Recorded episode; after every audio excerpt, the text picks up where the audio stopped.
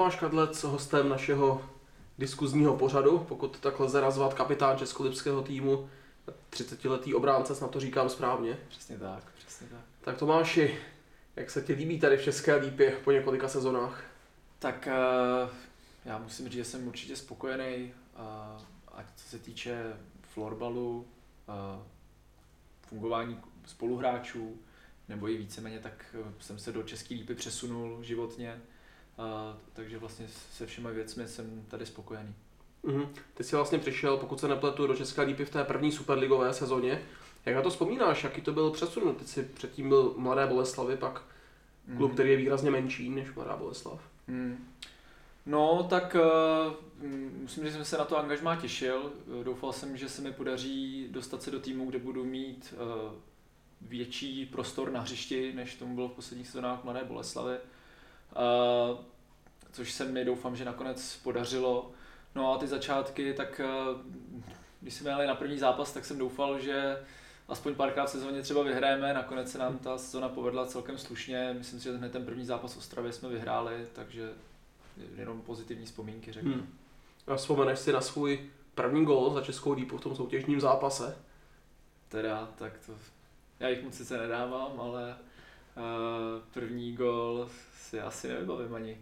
Myslím, že bylo v Pardubicích, když tam hrál ještě na zimním stadionu, ale ty si pak v té sezóně dal ještě jeden velmi důležitý gol právě v tom domácím zápase s Ostravou. Mm-hmm. To jste mhm. vyhráli nějak 6 Vzpomínáš si na to ještě nějakým způsobem? Tak tenhle gol si pamatuju, protože uh, vím, že ten zápas byl pro nás klíčový a byl to gol v vlastně poslední fázi toho utkání. A jsem rád, že jsme to utkání zvládli a pak jsme tu sezonu udrželi bez toho, že jsme šli do playdown. Mm-hmm. Jak vlastně probíhal ten tvůj přesun z Mladé Boleslavy do České lípy? Kontaktoval tě předpokládám asi Štěpán Slaný.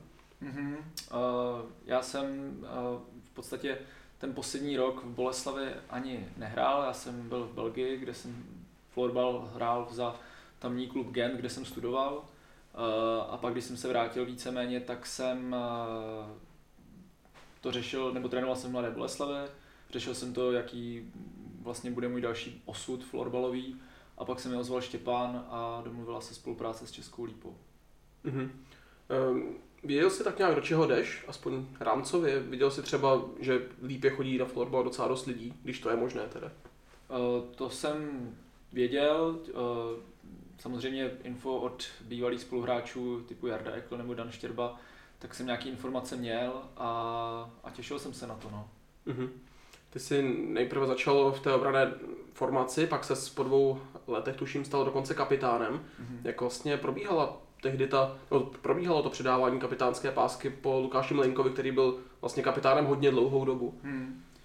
No, myslím si, že to bylo trošku překvapením, že došlo ke změně kapitána, protože Lukáš, jak jsi zmínil, tak byl uh, kapitánem dlouhou dobu. Uh, nicméně um, proběhla v podstatě před sezónou volba a s kapitánem jsem se stal já, což mě, musím říct, velmi uh, potěšilo a hodně si toho vážím, že jsem kapitánem superligového mužstva v České lípě.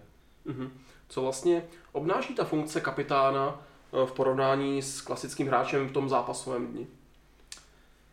Tak já si myslím, jednak možná je to spojený s tou funkcí, ale i možná s tím, že už jsem starší, takže člověk vnímá to, že má víc zkušeností a snaží se nějak komunikovat e, s mladšími hráči, případně mm, být třeba nějakým pojícím prvkem mezi, mezi spoluhráči.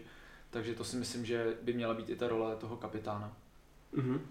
Ty se vlastně mm, několik, nezapojuješ se také do několika těch debat s rozhodčími v průběhu zápasu. Jak to vnímáš? Máš, nebo myslíš si, že máš nějakou šanci něco ovlivnit ještě tak, po tom eh, verdiktu? Uh, je pravda, že vlastně jako kapitán bych měl být jediný, kdo může s rozhodčími diskutovat na hřišti Uh, nicméně ty diskuze, je otázka do jaký míry to je vůbec diskuze, protože rozhodčí samozřejmě nechce vždycky připustit uh, to, aby mu do toho někdo zasahoval, což samozřejmě na jednu stranu chápu. Uh, nicméně, když něco je v našich očích jednoznačně proti nám, tak se do toho snažím mm, vníst třeba jiný pohled a nějak to s tím rozhodčím probrat. Mm-hmm. Když se vlastně trošku odprostíme od té české lípy, tak eh, jak se vůbec dostal k florbalu? No, já jsem hrál teda od malinka lední hokej a mamka měla v práci kolegu, který, si tuším, že chytal florbal a taky přesvědčoval delší dobu, abych někdy přišel na trénink se podívat, eh, že trénuje právě kategorii, do které bych spadal, tak jsem na ten trénink přišel a víceméně tak jsem se dostal k florbalu. A tím pádem si to hokej rovnou nechal, teda? Uh, jednu dobu jsem to dělal paralelně, pak jsem na nějaký čas ještě s fotbalem skončil, protože to nešlo úplně skloubit dohromady, ale když mi bylo asi 14 nebo 15 let, tak uh, to bylo v době, kdy už jsem zase hrál oba ty sporty, tak jsem se rozhodl potom s hokejem skončit. Uh-huh. A co jsi studoval? Uh, myslíš vysokou školu? No, střední, i střední, vysokou. Tak v střední jsem v Boleslavi chodil na osmileté gymnázium uh-huh.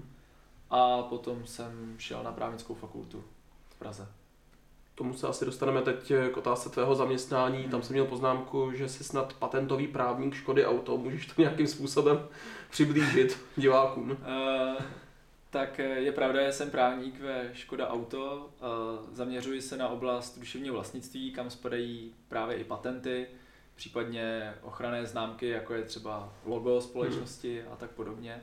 Uh, já se zabývám hodně i vymáháním práv, to znamená mm, ať už, když už někdo porušuje naše práva, může to být třeba z těch patentů, eh, nebo například eh, výroba padělků, řekněme, a tak podobně.